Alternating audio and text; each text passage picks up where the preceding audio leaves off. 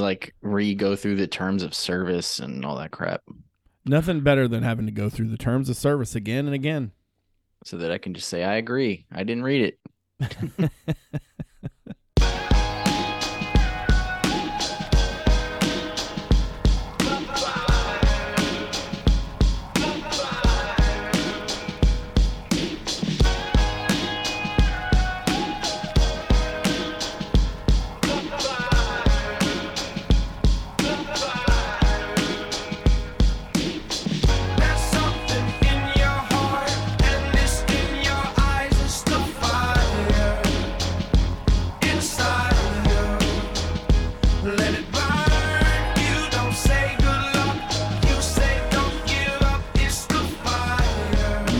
Welcome, everyone, to the CavsCorner.com podcast, CavsCorner.com, your source for Virginia sports. I am Brad Franklin, publisher of CavsCorner.com, coming to you live from the place of Franklin States in the west end of Richmond, where it is Wednesday, November the 9th. Cavaliers coming off of a, um, I guess you could call it a disappointing loss to North Carolina, but in some ways a um, a somewhat uh, encouraging loss, if that makes any sense. Certainly, Virginia is kind of in a place where moral victories, I mean, any victories at this point would be nice, but moral victories are a little bit hard to swallow given the the the amount of games left in the season and sort of where things are. Um, but you did get a sense that they were in this game in a way that maybe most of us didn't expect them to be. Um, we will no doubt be discussing um, what happened to the Cavaliers against uh, North Carolina. We'll preview the matchup with Pittsburgh this Saturday. We'll also talk about Virginia's uh, season opening victory over North Carolina Central on the hardwood. Cavaliers uh, had some rocky moments, but figured it out. And um, I think that's going to be a win that you're going to feel pretty good about. Maybe not like in a like thump your chest. You know, it helps the resume to a certain extent. But I mean, that's a that's a veteran club with some decent playmakers and guys who were certainly hungry. You know, they started to kind of believe in that second half that they could get it done. UVA used a nice 15 to 2 run, um, spurred by uh, Kihei Clark and Reece Beekman, as well as a three in there from uh, Vander Plas to, to kind of pull away. Anyway, before we get started, let's go around and introduce everybody. For tonight, everybody is one editor in chief, Justin Ferber, up in Charlottesville. How's it going, my dude? I guess now we have two sports to get mad about or anxious about or whatever. I mean, not that the basketball team is there yet, but you know how it goes. Um, Yeah, that's a good point. they give up eight points in you know a few minutes, and all of a sudden people are freaking out. Um, at Justin underscore Ferber on Twitter. Uh, Cavs Corner also on Twitter. Cavs underscore corner. Great place for the in-game updates, the content items, and the actual blue check, not the uh, not the ones you pay for. Um, so Dave had some stuff going on tonight. Uh, wasn't able to be with us. Um, I, I I think that um, I, he we're going to echo a lot of the things that Dave would say uh, on the show uh, in our in the course of our conversation, especially on the football side. So yeah, so Virginia loses to North Carolina, um, 31-28 in a game that in some ways didn't feel that close, but also felt like Virginia should have won. And those are always those are always the best like sort of like um, message board or podcast or whatever fodder because like everybody sees whatever they want to see, right? If you if you are down on the staff, you're down on this or that. You look at this and you say, even in the games where you're doing something right, you couldn't win. You know, whatever. Um, you're pointing out the timeout situations, the fact that you know um, that that the team you know did this without three of its best players um because clearly guys are not actually hurt because they're all buy they're just not, they're just like buy in um absences or whatever um which I just find I just found that kind of ironic, right? Like the idea that like dudes would just want to sit out when you know they would like to play the game. These guys would like to play the game and maybe do it professionally. Um, you would probably like to have as much film uh, as you can, and you certainly don't want to have um, the albatross around your neck of oh just took a game off because they were they weren't happy about X, Y, and Z. I think it's very clear that these guys did get hurt. It just kind of sucks that they all all of it happened at once.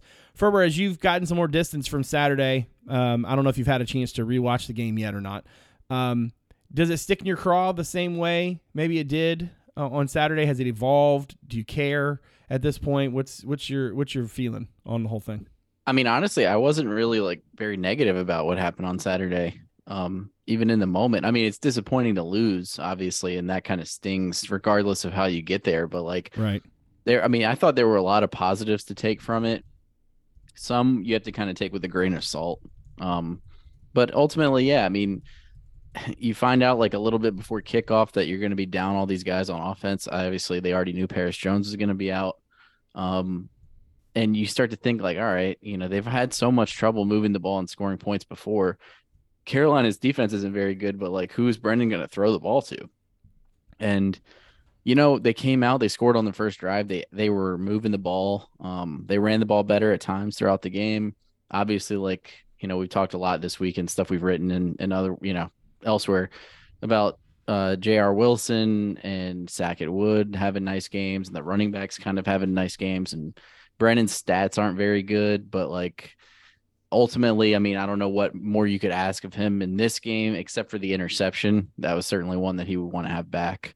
Um, but he moved the ball on the ground, scored two touchdowns, kind of like executed the offense. And I think that was my biggest takeaway. Um, I'm not saying this from like a position of like they're better off without the guys that were hurt, but it did feel like, and I said this on Twitter afterwards, it felt to me like the biggest change I saw was they kind of came in with the approach of like, we have to just take what's there instead of like, let's try to make all these plays and force the ball to certain guys and you know like try to get guys going. It was like nah we'll just have to like drop back see who's open and throw the ball to them and get brennan going on the ground and then just run the ball.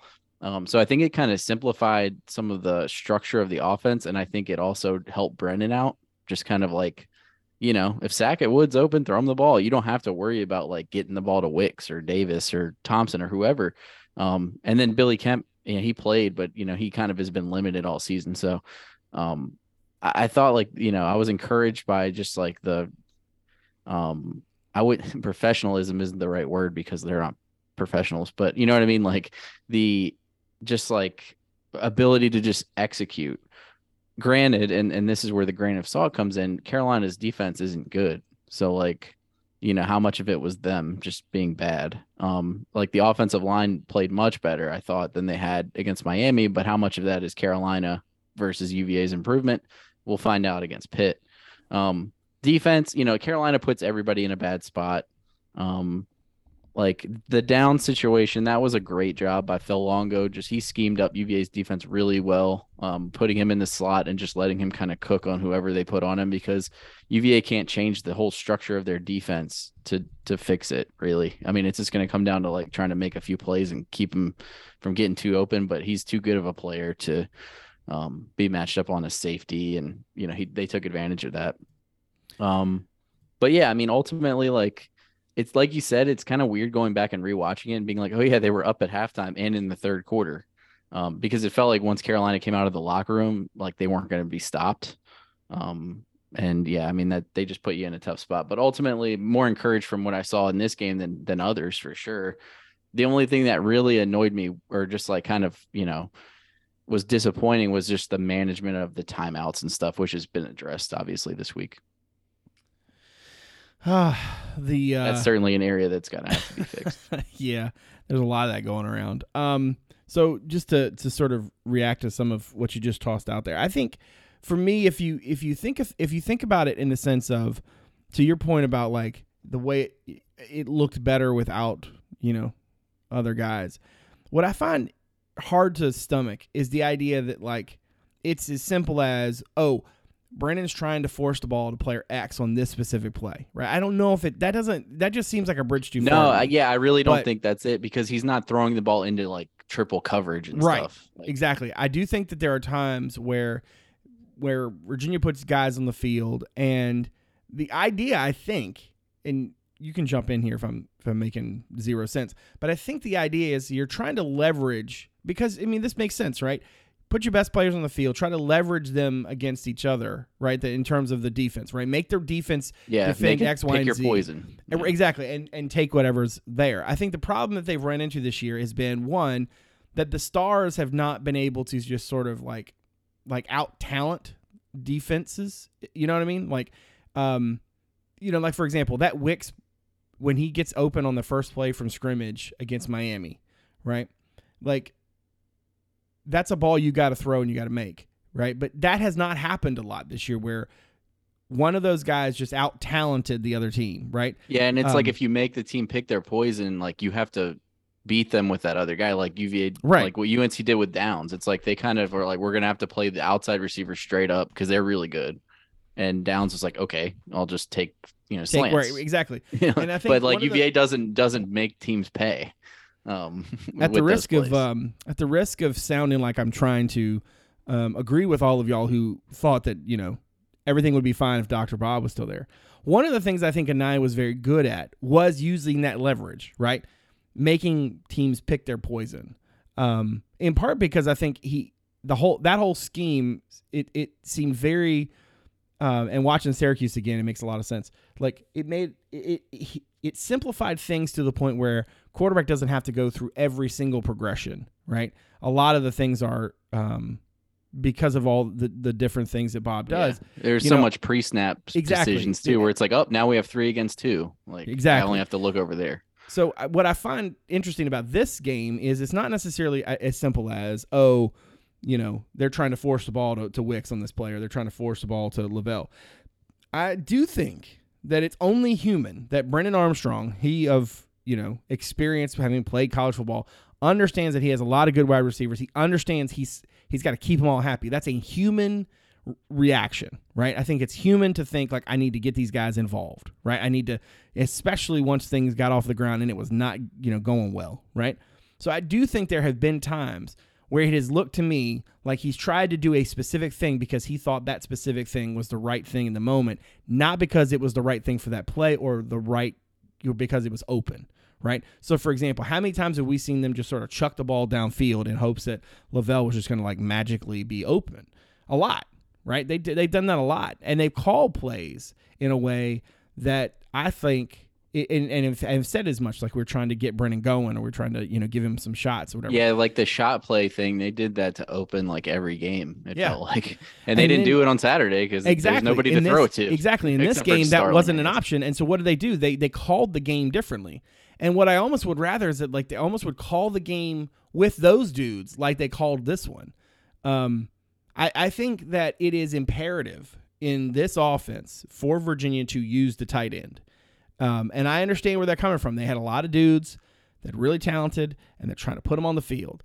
But man, did this offense hum when one, you know, when you've got a tight end, but two, Mike Hollins, I thought had a, easily his best game, right? I thought he, and I, I mean, again, part of that is Carolina's deep run defense is trash. Um, so I'm not trying to say like, hey, get him fitted for the. But I mean, so are some of the other teams they played, and he didn't do anything. exactly where. I was going, right? Which is like this was a game, and it was very clear to me like he had an opportunity, he was going to seize it. I think he did a great job with it. He goes down for 75 yards on 16 carries. Um, I, I just think that in the final analysis, this was not a game where Virginia didn't have the offensive production. They just didn't have the consistency that they needed at the times that they needed it. Um, I'm here to tell you, dear listener, that I loathe having your quarterback punt the football in literally every Yeah. situation other than if every that as a punter disappointment. on the team is hurt. Okay. I do not, under any circumstances, want to see Brennan Armstrong's foot touch a football unless he can also then pick it up off the ground and throw it to somebody. Okay. I do not, under any circumstances, want to see him punt again ever. Unless, like I said, every single punter and probably kicker and several other people have all caught like the bubonic plague or something. Okay. There is no reason that you should, on fourth and five from the 32 yard line, have your quarterback who has punted approximately one time in a game punt again and then have it go for a touchback. The chances of that thing going for a touchback are like 90%. Unless you're telling me, I'm sorry, I'm going to go on a rant. I didn't feel this No, coming. yeah, go But we're here. Okay. Listen, unless you're telling me that Virginia spends actual practice time with Brendan Armstrong punting footballs, trying to get people in the coffin corner. Okay. If that's the case, if you're telling me that they spend actual practice time with Brendan Armstrong punting the football, trying to perfect the thing, I'll stand down. But since I do not Even if they are, I don't know that that's probably the best way to spend your time. it's just I mean, it's it's it is another example of this season of Virginia just really just trying to get too cute with it, man. Like Bob did this stuff too, so I'm not going to say this is like a uniquely, you know, UVA 2022 thing. But look, if you don't feel like you can you can kick a field goal from that distance, go for it. It's fine. Yeah. If it's okay, like, and this is kind of where I want to jump in. Like, if it, this is my biggest issue with it, the 32 is pretty bad. Fourth and five is the worst part for me. Like, if it's, and the last one against Duke was short too, it was like fourth and four or fourth and two Yeah. or something. I can't remember. Yeah. Like, that, that's my biggest thing is like, if it's fourth and 13 at the 32 and you feel like you're in like no man's land and you want to like line up and try to get a free play or something, and it's like, hey, if they don't do anything, just punt, whatever. Like, I mean, I'm not going to like argue that so much, right? My thing is like this was fourth and makeable. Um and you all right, so you already did it against Duke, failed because it was a touchback. So you gained what like 15 yards. Um so you're not flipping field position. And then they went down and scored a touchdown because like as you guys said when we recorded that podcast, it was like the team felt like they didn't respond well to that Right. play. Right. I don't know if that's why Duke scored or if it was execution, but probably some combination, right? Then they did it again, and guess what? Touchback again, and Carolina scored off of it. So it's I mean- like maybe stop doing it. If you're Um, playing if you're playing a team that doesn't have like any real offense or something, and you, you want to make the argument like, it- oh, the defense. I But could this see was like North Carolina is with like Heisman yeah. Trophy guy at quarterback. Like, what are Yeah, you field- doing? they can. They have like three guys that could score a 99 yard touchdown. So like even if you back them up, like, but also like the field position thing. If your if your contention is like we pin them deep and then we're gonna get a three and out and they're gonna punt it back to us and we're gonna get the ball in decent field position, you're already in decent field position right now. You're at the 32 with the fourth and makeable. Like and then yeah, do exactly. you really think the way that UVA's offense has moved the ball this year that like, oh, this is the possession where we're gonna take advantage of it? Like and you have better recall for these things than I do. The play before that was all like it was one of those like oh they're setting what it was. they're Yeah. setting up for um they're set it felt like at the time like yeah this is four down territory and then Yeah, that's exactly what I thought. I was like 32. That's like pretty. I mean, Betridge maybe could make that. That's a 49 yarder. He hasn't made anything that long. He made a 47 yarder. It's like I bet, and they have the numbers. You know, like you know, Bronco always talked about this. They know kind of where the range ends. You know, um, and I think it's probably right around there. So I was like, yeah, four down territory. And then when he punted, I was like, okay, Like, you know, here we go again. it felt like listen and I, I know I, I sometimes use this but field position for for some coaches field position is a hell of a drug right? Like they can't they can't not and i get it right? I get it and i understand from a me- methodology standpoint. You listen to des kitchings you listen to tony elliott you understand like they want to run the football they want to be um they want to be tough in the trenches they want to be able to sort of create their own space so to speak right like they want to blow people off the ball they want to you know they want to be physical. They want to to be. I, I think they'd like to go faster.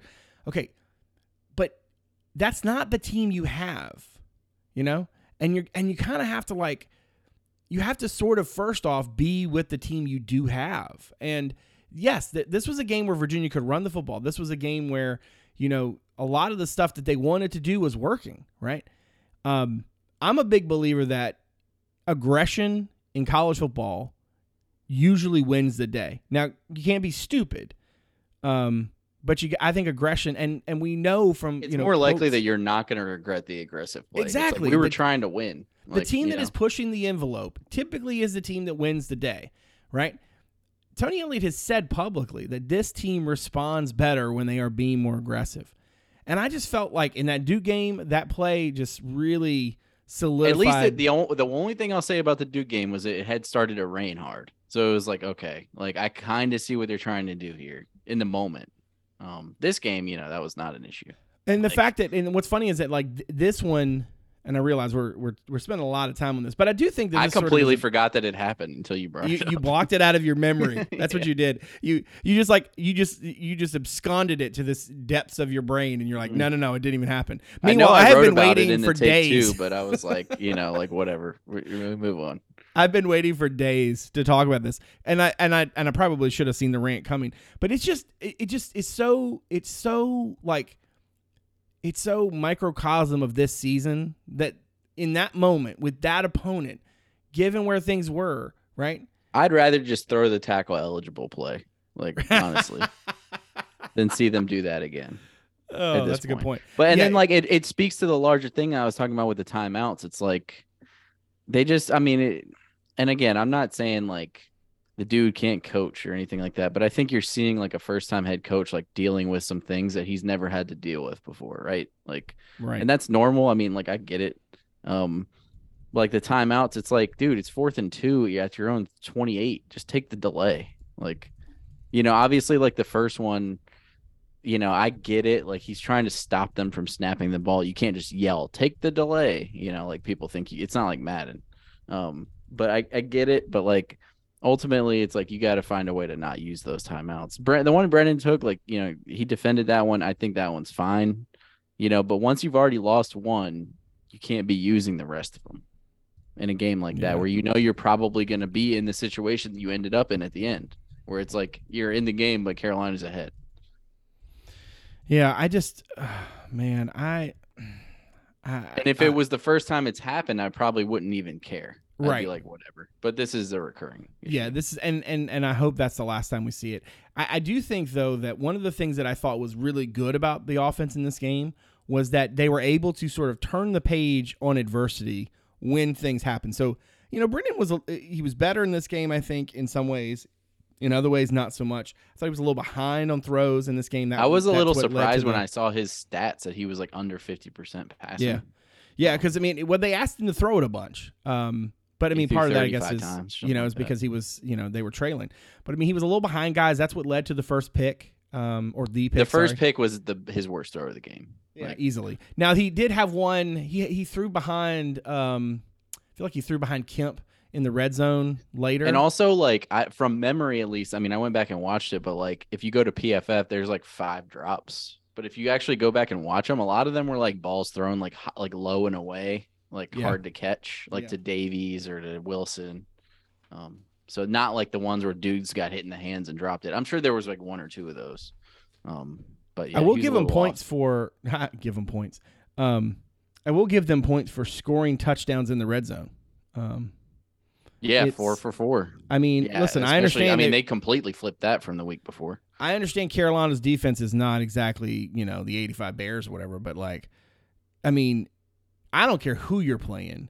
Given what Virginia has struggled with in the red zone this season, to go four for four with four touchdowns, I think says a lot about where, you know, where they want to be and sort of um, They, that they it can went- happen.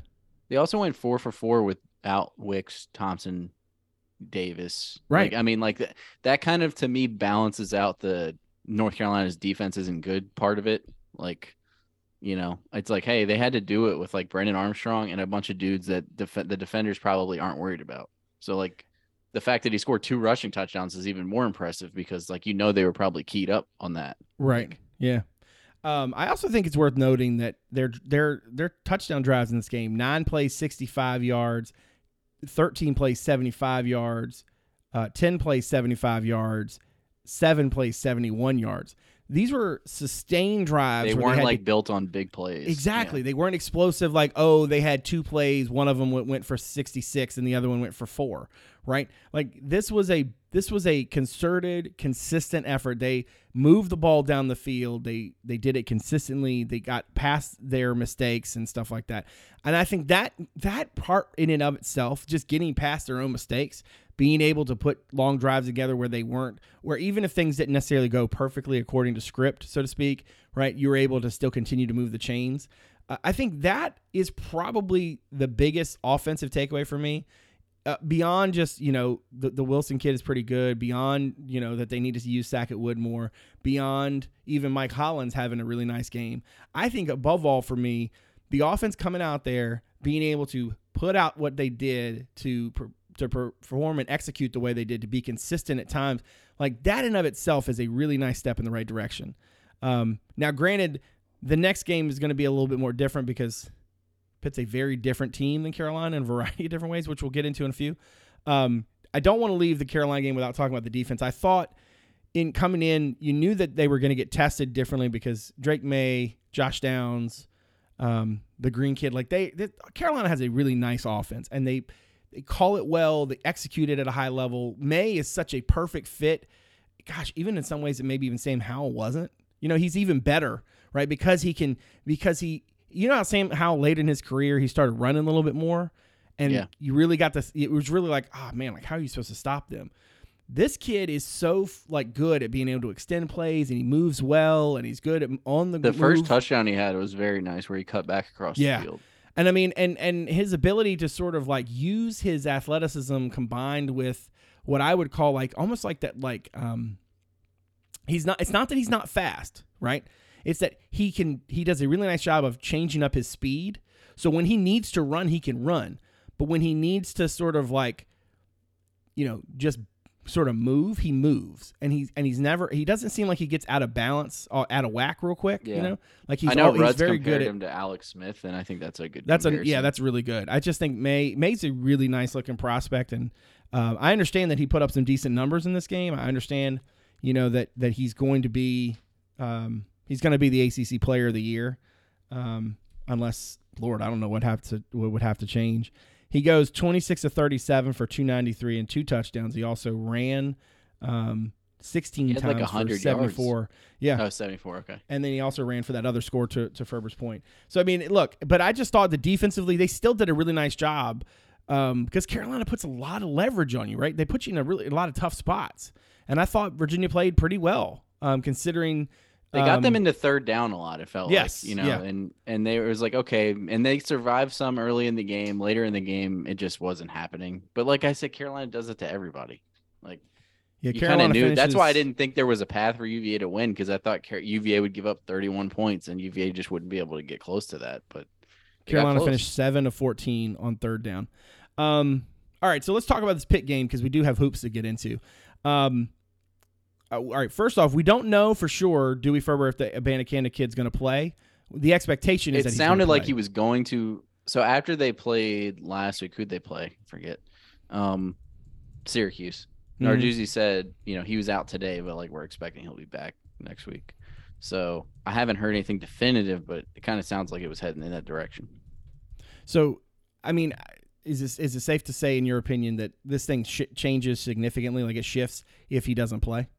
The guy, the backup Hammond is pretty solid, but Abanikanda is just like a much more proven, known commodity, right? I mean, he has like a thousand yards rushing and had like his stats against Virginia Tech were just ridiculous. He had like 300 yards and six touchdowns.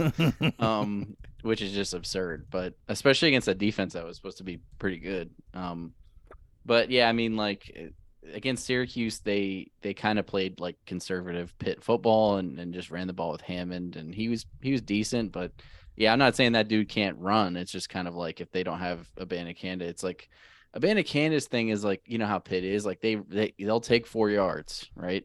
But like he can take a four yard draw and turn it into like a 30 yard run. And that's where UVA just can't give those up in this game. They have to find a way to keep this game in the 20 to 17, 17, 14 range. And you're not going to do that if you give up explosive plays.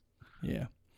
Uh, what do we make of what do we make of um I don't know, the post uh whip Whipple area era. What I mean, do we- it seems like a bad idea. I mean, what it really does, time. isn't it? To lose to lose your your quarterback, your OC, and your best wide receiver.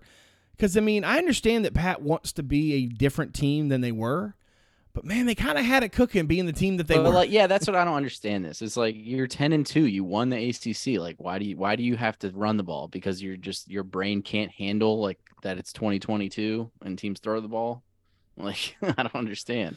And it's not like throwing the ball is unsustainable. You know what Yeah. I mean? Like, um, but I get it. Like, you know, whatever. That's their thing.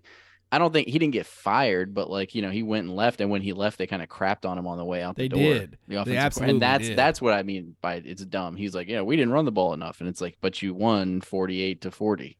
Like, who cares? yeah. Um, you know, ask the UVA fans about like the offense. You know, like being more balanced. Like, how's it working out? Um, How would you compare on the flip side of that? How would you compare this year's Pitt defense to what we saw last year?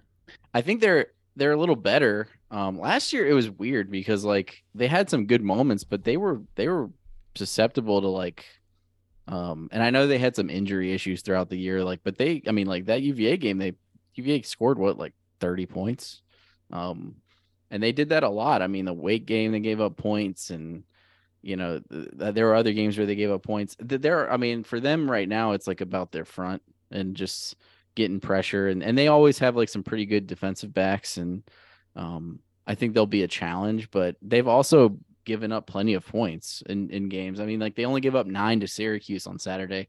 Dr. Bob's offense had what, like 145 yards of offense. Yeah, it was rough. Yeah. Um, was I did, but they were, you know, in fairness, the backup quarterback was playing. So, um, but I'm just looking through their games. I mean, like they gave up 42 to UNC, which, you know, like I said, that happens. They gave up 24 to Louisville. They gave up 29 to Virginia Tech, um, in a win, and then they gave up 26 in a loss to Georgia Tech. So, I mean, like their defense isn't terrible, but it's not like it's not like a, a game where UVA won't be able to score. It, I mean, I think they'll be able to to move the ball and score. It's not going to be as easy as it was against Carolina, but I'd say it's probably comparable to Miami, where UVA didn't score much, but they had opportunities, right? I mean, they moved the ball um, at times and, and they got in the red zone. They just couldn't finish drives. So it's going to come down to stuff like that, you know, winning those matchups, just finding a way to score in the red zone, find a way to move the ball in third and short, um, stuff like that. I mean, for both teams, I think that's kind of how it's going to Yeah. play out.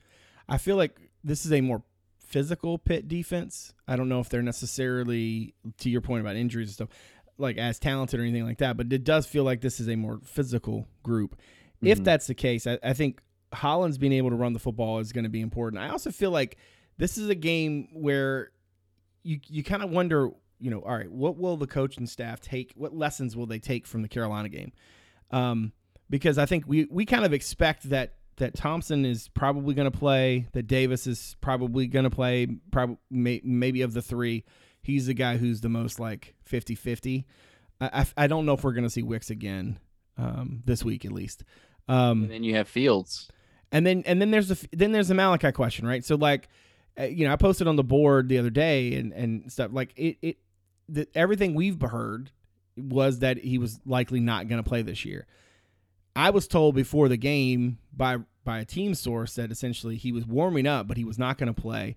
The tar- that the trainers had targeted uh, the next game as to excuse me had targeted that game as when he would return, but that they were going to give him one more week. Um, and I mean, And you know that they were being careful because they needed him last week. they, they could have really Yeah. used him, right? Yeah. But watching him going through warmups and then seeing it, like he was definitely not like just like, hey, let me catch a pass here and there, Mhm. right? I Like saw him sometimes, run out of the tunnel when they played Miami, and he looked completely fine. Yeah. I was like, okay, like sometimes you, and this is for folks who don't get to to see a lot of stuff on the sideline or like pregame, but like a lot of times a guy will be hurt, but like for example, especially if it's a wide receiver. They'll actually be out there while the quarterbacks are warming up, and then the quarterbacks will throw the ball to them, and then they'll throw and they'll hand the ball to the quarterback because you just don't want somebody to like jam a finger trying to catch a pass. yeah, you don't throw right? the ball back to Brennan. Yeah, Like, exactly. Like so, you know, he's like Tony Stark. You know, somebody else hands it to him. Um, but that's a real niche uh, Marvel Mhm. joke for all of you out there. Um, but Yeah, it- Marvel's real niche, Brad. listen, uh, of the people who listen to this made podcast, like a I would- quadrillion dollars. I would, I would love to know of the people who watch, who listen to this podcast, how many people really got that joke before I sort of explained it. Anyway, meanwhile, back at the ranch, um, I, I, I just, I wonder if, okay, if he plays, which it certainly seems like, given Tony's comments that he's going to, um, that he's going to be on a pitch count. What do they? What does that mean for the offense? Well, I, I mean, if it kind of depends on who else is available. What I really hope they don't do is that like you get him in the offense, like now they've got this like shiny new toy, and they're like, hey, let's try to force the ball there. yeah, I, I don't want you them know? to have like plays set up for him. You Well, I don't mind them. that's I don't mind them having plays quarter set up for him. What I mind is like forcing the ball Yeah. when it shouldn't go there. And I do well, think that especially he's, not a receiver like uh like a Zacchaeus where you design like underneath stuff correct. for him. Yeah, I agree It's like you. you just he just runs as part of the offense. So Yeah. like you don't need they're not gonna have like a package for him or something Yeah. like that. And I will say, like having watched Josh Downs being able to like just just move just so freely uh, in and out of his breaks and stuff, like. I think one of the things that Malachi does well is for a guy his size, he gets in and out of his breaks. So I'm curious to see what he looks like. Um, now, granted, you know, sometimes things change. So, you know, we'll have to wait and get to Saturday to see if this is all pans out. But offensively, I, I kind of hope they they took some of the lessons they learned against Carolina and you know whether it's playing Sackett Wood more, maybe it is you know sort of just letting the taking what the defense has given you and and and making some hay out of it. I, I feel like that was the least I don't know out of sorts we've seen Brennan like. Some of the games this year, he he's just looked completely uncomfortable, and not because the offensive line was allowing pressure and stuff. In the general just flow of things, he just looked uncomfortable. And I thought this game he he looked more comfortable. So can he take another step forward? Can the offense sort of You know, I I feel like on some level we're all sort of just sitting around waiting for last year to pop back up. You know, um, and that's I think that's human. I think that's natural. But I also think that it's probably futile, right? Like Mhm. it's probably not a good. It's probably not going to happen anyway. So it's probably not good to put that expectation on them. I don't think that they necessarily carry that expectation on themselves. They just know that they, that they're better. They have the potential to be better. That they've done better. Um, and I mean, honestly, a, a half of football where the offense isn't necessarily just like scoring at will, but it's just moving the ball without you feeling like any second the entire thing could just blow up. Uh, and that's been the offense all year, right? Which is like every, it just feels like every few seconds, like up, there's the there's the holding penalty that's going to kill this drive, or up, there's the the pass that that should have been caught that wasn't, right? Um, oh look, they they put the ball on the ground, they got the ball back, but you know now they they lost three yards, you know now it's third and long. Um, it just feels like they, I feel like they should learn some stuff from last week. Um, if that's to play Wilson more, if it's to play Wood more, whatever that might be. Um, I hope that they take some some stuff from that. Um, yeah, and also you have to like not to be too, you know, fatalistic, but like you have to eventually start thinking like about 2023. Like, you know what I mean? Like this season you still have plenty to play for, but you also have like you've also lost a lot of the things you have to play for. So like, you know, you got 3 games left. Like maybe Wilson getting some of Wick's plays isn't a bad thing. Maybe you know, Fields playing a little bit and Wilson playing more and Sackett Wood being a bigger part of things and Xavier Brown being a bigger part of things is like, you know, good for them ultimately. And Jay Woolfolk maybe being a bigger part of things um, at some point. You know, they're trying to work him into the game, whatever they need to do. So, you know, I, I don't want to throw away the last three games, but like, you know, this is your chance, especially if you miss a bowl game, you miss all those practices, you get some, you kind of can use these weeks, especially next week's game against Coastal, where it's like a non ACC game. It's not a rivalry game. I don't want to say you throw the game away, but you know, if you Well, want think- to start experimenting, Yeah, I think start. I think yeah, I was gonna say really the result of this game will dictate a lot of that, right? Because if if they yeah, lose, if you lose this one, you can't go to a bowl game. then you can't go to a bowl game. So then you're just like, okay, now your next two games are in a large large way. Um, they are the they are your bowl. You know, certainly that'll turn the you know the tech game will be that way anyway, um, since they're not going bowling. Um, but it's it's just funny to me to see see so much offensive talent. Um, and I mean, this isn't even just based on last year. Is just like these dudes are, you know, they're pretty good. Qu- the question is, you know, we can all sort of sit around and wait for them to snap into it. I, I think at this point, you're it, it- you're you're setting yourself up for, for disappointment if you think that like all of a sudden, you know, that's just going to happen. But I do think that given what we saw last week and sor- and sort of um,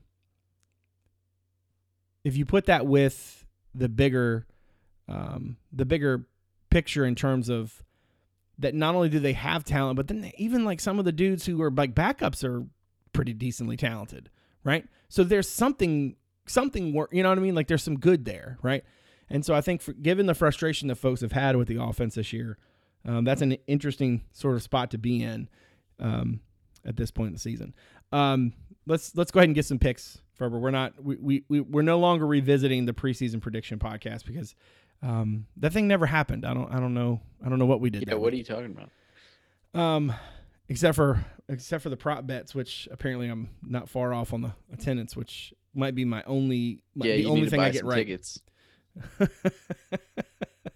the um, next two, or that average is going down. um, all right. So what's uh what what say you on this game?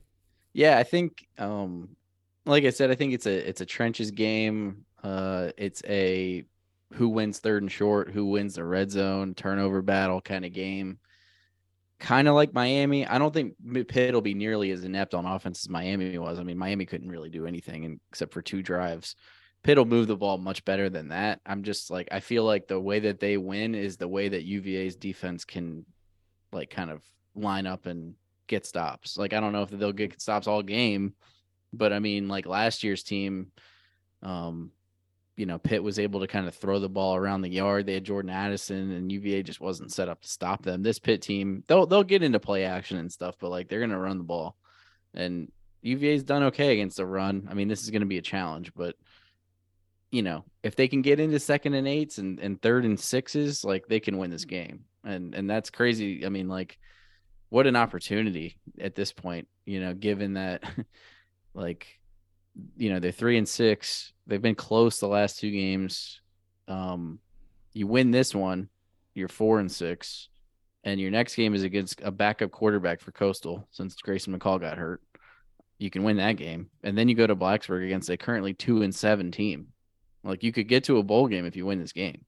Um, obviously, there's a lot of stuff that goes into it after that, but um, yeah, what an opportunity, you know, and and I, I think it's going to be hard, I, but I think I think they can do it if if things break right. They just they can't have the mistakes they had against Miami. You can't um you can't like flounder in the red zone like that. You can't leave points on the table. You can't have penalties like um they have to be cleaner and they have to just figure out a way to hold Pitt probably somewhere in the 150 rushing yard range, maybe maybe almost 200 if they can do well against the pass. Um and you try to eke out like a 21 17 20 to 17 kind of game um ultimately i'm going to pick pitt because they're just they've just been a better team but um you know some of these games like their louisville game they were bad you know they they did okay early against carolina then kind of fell apart they beat a backup quarterback like uh, syracuse team at home with 19 points so i mean like it's not like they're coming in on like red hot so Right. I think UVA keeps it competitive. Um, ultimately, I just think Pitt is a more sound team and they'll make enough plays in, in the running game to to win. Um, I'll go 23 17 in a game that's kind of like last week's game where like Pitt is up like 10. You know, they kind of have them at arm's length a lot of the way. uh, when I, I answered the, the questions for our Pitt site, and I, I, I still think that this is a, you know, it's an interesting game. Your point about the, the Virginia defense sort of being set up to stop what Pitt does. One of the things that I think you've seen from John Rudzinski this season has been that um, his guys tend to to really respond to whatever that challenge is that week. I, I mean, I understand that that Carolina's passing game was was the challenge last week, and I'm not trying to say that Virginia like shut them down, or obviously that's not just not true.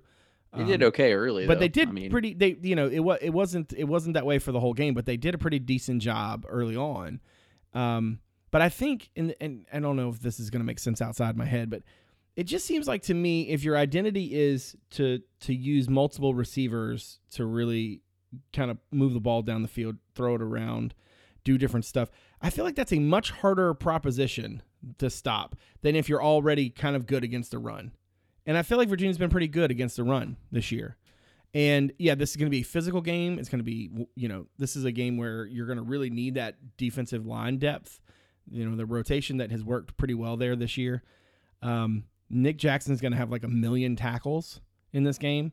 yeah. I, I'm kind of like you. I think Virginia can absolutely win this thing. Um, matter of fact, I would not be surprised to even see it flipped and have the Cavaliers win by the exact score I'm going to give. But it's hard for me to pick against uh, Pitt in this game simply because Pitt's the better. You know, right now I think Pitt's the better team. Um, Virginia has shown flashes of you know being able to be better than the Cavaliers are, um, but it's going to have to kind of come together before I'm going to pick it. So I'll I'll take Pitt 27-24. Um, should be a should be a good one um, as long as the rain sort of stays away. All right, let's talk let's talk hoops uh, at least for a little bit. Uh, 73-61 win for the Cavaliers to open the 2022-2023 season. Um, Cousin Armaan goes off 21 points on um, five or nine shooting, four seven from three. Cavaliers got a nice boost from uh, Kadin Shedrick in the second half. Um, he went from like, why is he playing to all of a sudden beast mode in like the drop of a hat. Um, and I'm not, and as I wrote in the takeaways thing, like, I'm not really sure how that happens, but when he's in that place, they're a, just a very different team.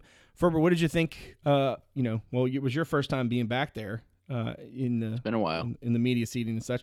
What did you think of the opener? What did you think of the Hoos? Yeah, I mean, it, it, there were definitely times in that first half where it felt like they were just going to kind of handle their business and get away from them. But I got to give, um, obviously UVA didn't do some things well for a while there in the second half, but I'll give NC Central credit first. I think they they were like very under control, like you know, for a team that probably doesn't play a lot of games in places like this. Like they it wasn't that they went got like red hot and just made this like crazy comeback. It was like they were just like chipping away, you know. Um because they just it, they look like a super comfortable veteran team, but ultimately, you know, first game uh interesting to see kind of like who plays how much and things like that. And um in some ways what we saw was expected. Um i think it was good to see armaan franklin have a nice game uh, especially how he ended the year strong last year in the nit um seems like they might have actually fixed his shot but i guess we'll just have to see how it plays out over the next few weeks. Um you know i thought reece did some nice things had a couple uncharacteristic plays but did did a nice job the big men, you know, like Caffaro kind of saved them for a while there. Um, you know, he made a lot of nice plays off the bench, got some scoring, especially in the first half. And and Shedrick, it was rough for a while there. And you know, he came out, but then he really responded late in the game and made a bunch of big plays, not just scoring, but just on defense, you know, keeping some loose balls on the offensive end. Did did a lot of like little things that were really helpful. And it was really encouraging to see him kind of bounce back because, you know, the biggest thing for him is just the consistency and uh, it was nice to see him sort of like flex a little bit late in the game. You know, Kihei and Gardner pretty quiet. Um, but ultimately, I, I said this after the game.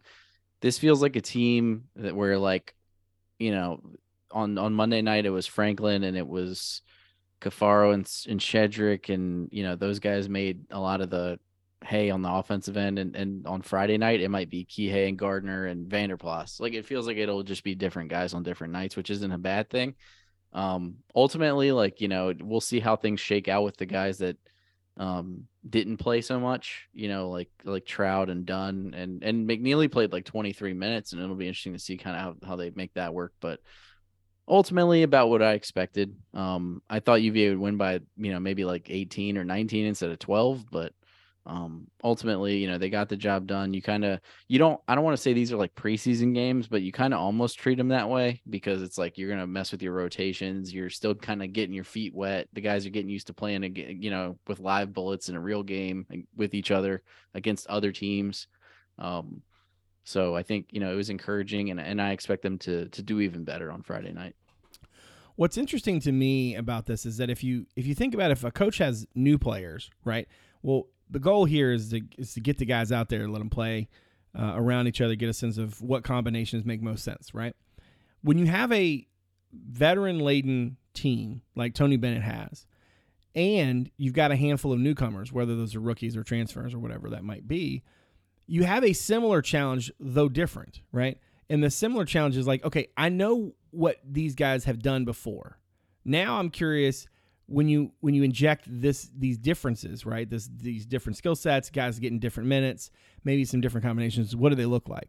So, in effectively, like even if you have a veteran team, outside of like literally every guy came back and you didn't add anybody, like you're going to kind of go through the same sort of like you know it's a chemistry lab and you're sort of adding a little bit of this and taking away a little bit of that.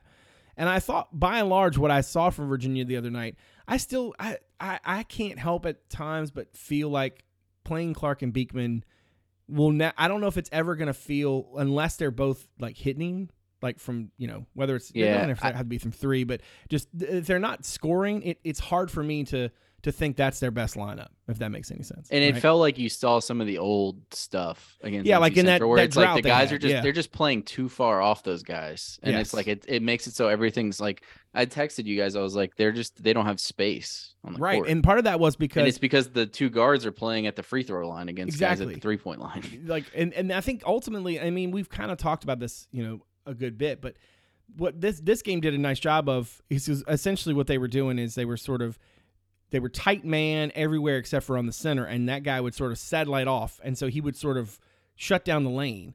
Neither even though Kihei and Reece can drive it's not a focal point of their game. Like they're not guys who routinely you know are just always getting to the rim right? Kihei a lot of times when he's not when he's not we, talked about this before on the preseason show, right? Like when he's not the he's not in his in his zone sort of um doing the things that come naturally to him, doing the things that fit him. When he's trying to do the extra stuff, when he's trying to be uh, maybe he, he's got the team needs him to to try to drive more and he's driving into the trees. Like that's usually when when you get the more turnovers from him, he's not as efficient, he's not scoring. um, and you have just these empty possessions. Reece is a better driver, though eh, he doesn't necessarily the aggression for him sometimes wanes. Right.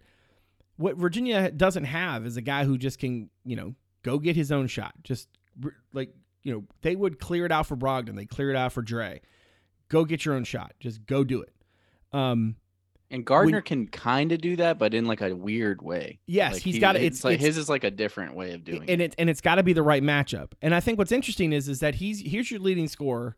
He he goes what? Um, he plays 20 minutes in this game. He takes four shots, Yeah, makes Frank- none. uh, Gardner, you mean? Yeah. I'm Yeah. looking at the box score. and and he's But got yeah, he didn't play that much. and he's three for five from the from the free throw line. He's your leading scorer from last year, right? And and he basically does what amounts to nothing, and and they kind of cruise a little bit there in the last like you know five ten minutes, right? He drew four fouls. And he which did have nine boards, which I don't want to overlook. Um, but I just think that's interesting Armaan to me. seven fouls. Yeah, right.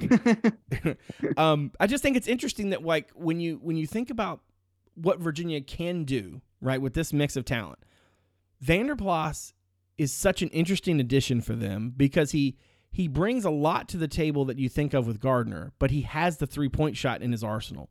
So whereas I think Jayden has to work really hard at times, and he his I mean he's really got to be amped up, like really like the the the energy has to be so high. And it felt like they had a pretty good like plan for him, and like Yeah. he just didn't have a lot. Of, he wasn't getting good looks. Like Yeah, and I think part of that too is that like you're playing a team that that I think honestly sort of understood him in a way.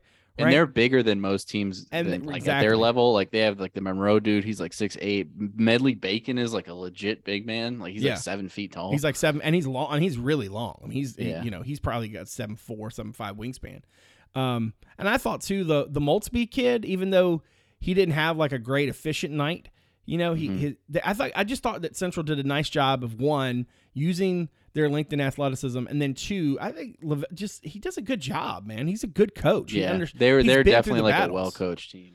I mean, and so they didn't mean, turn the ball over nice- much. They had eight. Like you know, they they just played sound basketball. Like Justin Wright, by the way, is like he probably shouldn't be playing in the MEAC. I was going to say I was I was Yeah. going to I was getting to that is like you know th- this is a this is a good opponent to to open up with because you're going to get challenged. Yeah, y- if you if you do what you need to do, you'll win the game. But you're I going to get definitely think that the team is veterans, better than Navy. Absolutely, year. absolutely. But you're you know you look at UVA. UVA's you know they they dominate the boards, which is great. Um, you know they had more second chance points, which is great. Uh, the bench came out scored twenty. That's great. Um, interestingly enough, though, uh, Central had the 2018 advantage in the paint, which is uh, just very interesting. UVA went a long time with like no paint points. They had Yeah. like in the first half, we were looking at the box score and it was like eight fast break points or eight like points off turnovers or something, and it was like no layups. Yeah. like because they were all they were threes in transition basically. Yeah. So in, in all in all, I think it's a, a good good kind of start to the to the season. Certainly, um, you know, if you if you subscribe to the plus minus, Kihei was plus eleven, um, Armaan was plus ten, Vander Plas was plus ten, um, Jayden Gardner was minus one. So that you know, I, I I'm not a big a huge believer in plus minus, but I do think it's an interesting way to look at the game. Cavaliers also scored 1.259 points per possession, um, which, given that some of the lean years we've seen, Yeah, I'll take um, it. Yeah, exactly. Every time. Uh, Virginia going to score 73 points in the game. I'm all about it. Um, was a little interested to see though that that Central shot 42% from the floor. Um, you know, I that's not exactly the number I would have expected for for Virginia, but coincidentally, you know, it kind of brings us to the next point, which is like defensively, we know that this team has experience. The question is kind of putting it together. They do not have a guy. I mean, the closest I think they have would be, um, you know, if Beekman can play up, a, you know, play a little a bigger guy, or Franklin can can guard a kid, but they don't really have a a wing that you're gonna just put on a dude. And to your point earlier about, um, you know, Traudt and Dunn. So the plan right now is at least for Bond to redshirt. Uh, Bond would be that dude, right? He would be the guy that you'd put on multiple positions, right, to try to turn off some water. Um, I'm not sure if they're going to get that from Dunn or if they're going to look for that from Dunn. Um, so I think a lot of it's going to fall on the guys that you know. Um, speaking of freshmen, I, I was really impressed that not necessarily with everything that he did in the 23 minutes he got, but I thought McKneely he moves his feet really well, and I think he's going to be a pretty good defender. Um, you know, he's yeah, he seemed okay. He did definitely didn't. I mean, this is just a MEAC team, but yeah, I didn't. I didn't feel like he was like, oh man, like they're just picking on him. And they did a little Yeah. bit early, but like he was fine. Like he didn't have Yeah. issues. And and I feel like you know, considering it, it made sense to me that they were trying to get him minutes. Now it did help that Reece was in some foul trouble in the first half, and so Tony was able to really give McKneely some some burn. Um, all in But all, yeah, I think he was he was fine. yeah, he I, I was gonna say he was he seemed like he fit. Um, now you know he he didn't have you know he he made one three. Yeah, I mean um, he's gonna have to make some threes to play. He's gonna yeah he's I gonna think- need to he's gonna need to hit some more shots. Probably also he didn't have any assists. He's gonna have to contribute in other ways. But look, at the end of the day, to to get out there in your first game and play that play that way, I think it's a really nice you know you know opener for him. And, it's clearly clear- they I mean they trust him. Like, exactly you know, that's exactly what I was gonna say. It's 23 clear that they that they want to incorporate him more. That he's in the he's clearly in the rotation because to get that much burn, um, especially in a game that for a little while there was kind of tight. Um, you know that's what you want to see. Um, I I, I want to go back to Shedrick though because I do. I, mean I I, re- I don't want to sound the drum over and over and over again too loudly, but man, they are just a very different team when he's like in Akil Mitchell territory, right? Like when he's when he's he was just just like, making individual plays. he like, really was, and he and, and and it was and it wasn't even like you know he's had those spells before where he just like he catches lightning in a bottle and all of a sudden I mean he is everywhere. But I thought here he was doing it on both ends. I mean he was it wasn't like he was dominant and down low and he's just like dunking on people and stuff. But everything moved so much better. Um, once once he ratcheted things up, I thought even offensively they looked they looked more comfortable. They looked cleaner. Everything just the ball moved better. Um, you know, he was, you know, he he at one point I think he had like two rebounds, and then out of nowhere he's got seven, um, couple blocks, couple of steals, couple of assists. I just thought he did a nice job of turning it on when they really needed him to, and I thought he was integral to them pulling away in this game. I don't think it's a stretch to say that this team this team is like top 10 good when two things happen. When Franklin's shooting the way he shoots uh, against um, Central and, and kind of, you know, in the NIT and toward the latter part of last season. And he he's did it shooting well- randomly like through the season. He would have like a game where he'd do that. And Yeah. it's like but then he just couldn't replicate it. yeah, so now he's kind of in that place. Um, you know, the last what what is it, ten games or so. So one, when when Franklin's shooting the ball well, and then two, when Shedrick is playing, you know, that sort of suffocating, you know, physical, um, you know, like you, you kind of feel like there's two of him out there, sort of defense. That's when they can be special. And I'm not going to put all of it on him and say, hey, you got to be this thing. You got to be a Akil Mitchell every night, right? But when he is, I mean, they're just a very different team, and he is a very different player. Um, I'd like to see him. I'd like to see them incorporate him more in the offensive end. I'd also like to see them stop trying to toss bounce passes in the lane. Uh, I'm, t- I'm really tired Yeah. of seeing guys drive. And there were a couple then that I was like, oh, we're doing this again. you're gonna drop, and I'm like, come on, man, like let's let's not do that. You know, um, these There was you know, one where somebody, I think it, I want to say it was McKneely, tried to do like a wraparound pass and like it went off the defender's leg and out of bounds. And I was like, Yeah. oh, that was aggressive. um, I'm also very intrigued, like I said before, about Vander Plas because you know he he's the kind of player that you, you UVA has not had a dude who you could plug in that could both give you experience off the bench and hit the three ball, right? Like you think about like Braxton Key, like he was an experienced, you know, kind of defensive minded player that Tony could use. He paired him perfectly with Dre, and they were able to sort of tag team a lot of three four uh, combos here and there, right? And they could switch back and forth. But Braxton wasn't a guy you're going to put in there who's going to be knocking down shots, and that does change the calculus, especially if they want to play Kihei and Reece together. And I don't want to harp. I don't want to harp on that all season. I, I don't want that to be a broken record, but it is something I'm I'm very curious to see. Now that you have McKneely, a guy that you feel comfortable with that ball in his hands, that you feel like you you know he he's clearly a, a pretty decent shooter.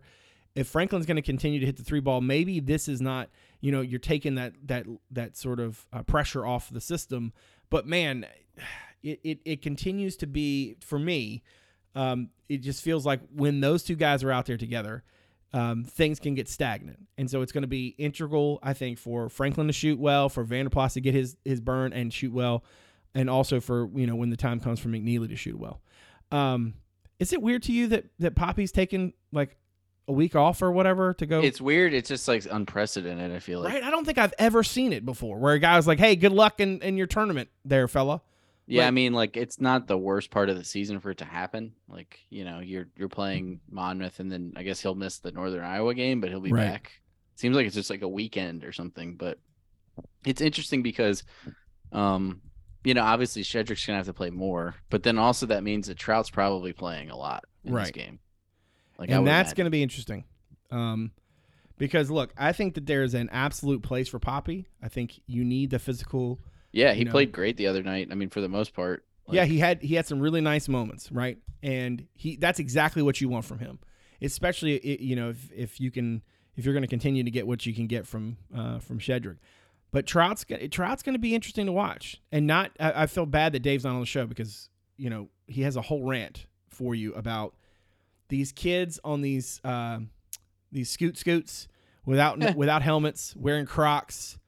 Uh, we saw Traudt come by us at the tailgate the other day, and there was a bus coming, and Dave was very concerned. Um, so you know, shout out to all of you out there who uh, yeah, look who both could- ways, guys. you know, maybe maybe we can figure out some sort of NIL deal with like a helmet company um, that can that can help these athletes who have on these scooters um, and are not wearing helmets. But anyway, I digress. Um, I'm really curious to see the kid in action. I, I think you know, for everybody who loved Jay Huff, and you know, um, I, I'm not begrudging anybody who did. He was a lot of fun to watch and certainly a lot of fun to cover. Um, Traudt is kind of that type of player, but in a you know a much more like sort of ball savvy. Um, like you get the sense like Traudt's a more, um, whereas Jay was just sort of a raw athlete. Traudt's a more polished athlete, um, a little bit more sure of himself, um, whether the ball is in his hands or whether he's trying to get to the lane. Um, and it's not just athleticism and length, right? He's he's got some fluidity to him. Um, he's a little bit of a different prospect in, that respect. So I feel like I'm, I mean, personally, I'm just really excited to see the kid out there. Um, and so I'm, I'm interested to see what, what that looks like. Not just while Papi's gone, but then, you know, hey, once he comes back, what's it, you know, uh, granted, it's only a couple games, but it's a decent amount of practice time. Um, and they're going to need somebody to sort of play that role. I also am curious, like, how much do you think you, you can expect to, you, how much do you think you're expecting, uh, Tony to go small, to play, you know, uh, Gardner and, and Vander Plas together? I think there's going to be times for it, like for sure. Um, I'm the only thing with that is like it depends on the opponent, but like you're you're sacrificing a lot of rim protection there. Like I think um if you don't have like another guy in there, like you're saying if like BVP is like the five, Well, I mean, it could be either way, right? yeah. Because I mean, one know, of, yeah. I just think it depends on the opponent. There's going to be teams you can get away with that against, and then there's going to be teams you can't. Like, and they couldn't really do that in this game, and I think that's part of the reason like Traudt didn't play, and and not to mention like the game never got away from NC Central. Like, you know, it was competitive, but like they had a seven footer, so it's kind of like, you know, you want to have like Caffaro or or Shedrick in the game, and um, I think there's going to be some of that. I think I, I think there's going to be times where they're going to need the lift on the offensive end, and you know we talked about that when they were kind of stagnant on Monday night. Like if they went small, I think they might have been better off at times. But yeah, I mean, I think it's going to come down to matchups and stuff like that. But I was encouraged by how it kind of all fit together. We'll, we'll need to see more. I mean, we're we're we can't take too much from 40 minutes of basketball, but um, you know, like I, I felt like BVP. I'm just to call him that.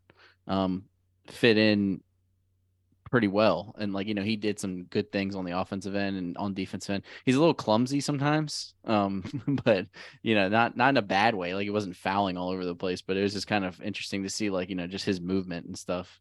Um, but yeah, I think like, you know, if he can if he can bring the Tony Bennett level of defense that's expected from somebody that can do the things he can do on the offensive end, then he's going to be a big part of what they're doing Uh, you know, you look at Gardner playing 20 minutes a game. I don't think that's going to be the norm, but I think you're going to start Right. to see BVP like play, you know, a significant number of minutes, and somebody's got to sit if he's out there. Yep.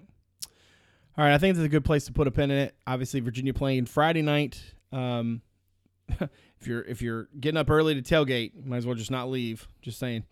Yeah, just Um, go to your lots, and then Monday they play again. So And then they're back, twice yeah. before we before we record again. Yeah. So. So we'll we'll have lots of uh, hot takes, and hopefully Dave will be at, be back to to give you some of his own. Uh, if you're somebody out there who found the podcast through the website, thank you very much for giving us a listen. If you don't mind, look us up on Apple Podcasts, Stitcher, Spotify, Overcast, or wherever it is that you get your programs. Um, if you want to give us a rating or review, we uh, very much appreciate it. Now, if you're somebody who's found the pod, has not given us a look at the website yet, you can check us out at cavscorner.com. Um, let's see, I wrote that uh, four takeaways piece about the opener, so I, I mentioned a little bit of that here. And we got a lot of game week stuff, whether it's the presser, um, the 321 that Ferber does on, on the day after, except for that one time when he was sick. Um, why did I say that? That was mean. Um, uh, Dave's Cheers, Fears, and, and Beers is, is also up there. Um, and then, of course, after every game, the Take Two, um, presented by the good folks over at My, My Perfect Franchise. You can uh, check them out, myperfectfranchise.net, for more information on how you can find freedom in your next venture and discover the perfect franchise for you. My thanks to them. I want to thank everybody out there for supporting the show, and of course, I want to thank Ferber for being graciously his time on this fine Wednesday evening. As always, I very much appreciate it. So, for Justin Ferber and Brad Franklin, publisher of CavsCorner.com, thanks for coming out. See you soon.